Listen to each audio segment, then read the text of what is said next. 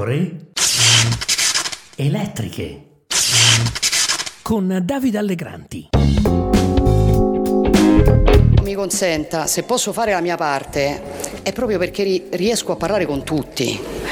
Cioè a me fa un po' sorridere quando la politica estera si pone scelga. Scelga. Che vuol dire scegliere? Io penso invece che la politica sia soprattutto saper dialogare e saper dialogare con tutti. E penso che questo sia anche il modo per dare all'Italia un ruolo da protagonista. E se oggi c'è qualcuno che può aiutare a trovare una soluzione è perché c'è qualcuno che è in grado di dialogare.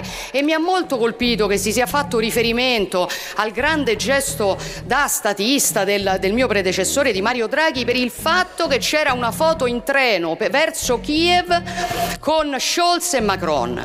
Guardi, mi è chiaro che per alcuni la politica estera sia stata banalmente farsi fare delle fotografie con Francia e Germania anche quando a casa casa non si portava niente. Ciao, qui Davide Allegranti. Non capita spesso di sentire Giorgia Meloni attaccare il suo predecessore Mario Draghi? Per la verità non capita affatto, almeno fino a ieri l'altro, quando la Presidente del Consiglio in aula alla Camera ha ironizzato sull'ex Presidente della BCE parlando di politica estera. Povero Draghi, ridotto a uno che si fa i selfie con Scholz e Macron.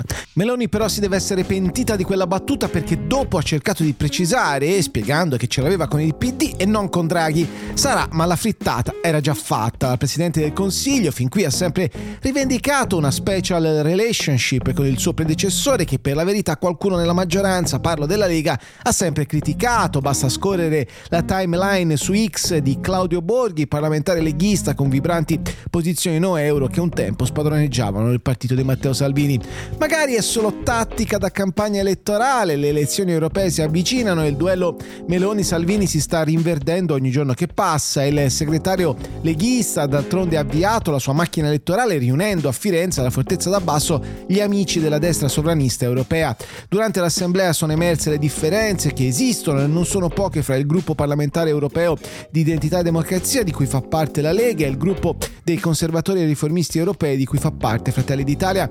A dire il vero è anche emersa la profonda differenza che c'è con il Partito Popolare Europeo. Salvini sta dunque cercando di superare tutti a destra e la prima a saperlo è naturalmente Meloni. Il movimentismo della Lega di lotta e di governo è facilmente comprensibile. Non è più la stagione dorata del 2019 quando la Lega superò il 34%. Oggi la Lega vale il 10% e Salvini, se non vuole sparire, deve alzare i toni. Per questo ci saranno ancora nuovi screzi con Meloni, che non sono certo una novità degli ultimi giorni.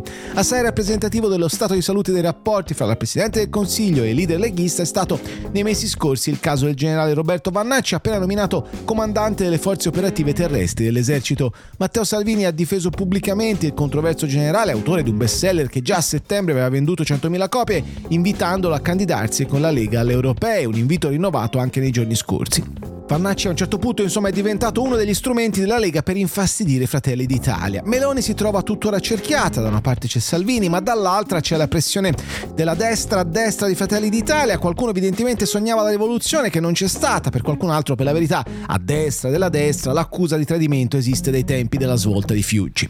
C'è un clima di disillusione che si respira in tutto quel mondo che attendeva un cambiamento rispetto al passato e perciò ha votato Giorgia Meloni, ha detto di recente l'ex sindaco di Roma Gianni Alemanno in un'intervista a Repubblica. A destra c'è una spaccatura, tant'è che noi con il Forum dell'Indipendenza Italiana abbiamo preso posizione contro molte delle scelte politiche del governo che è in continuità con l'agenda Draghi.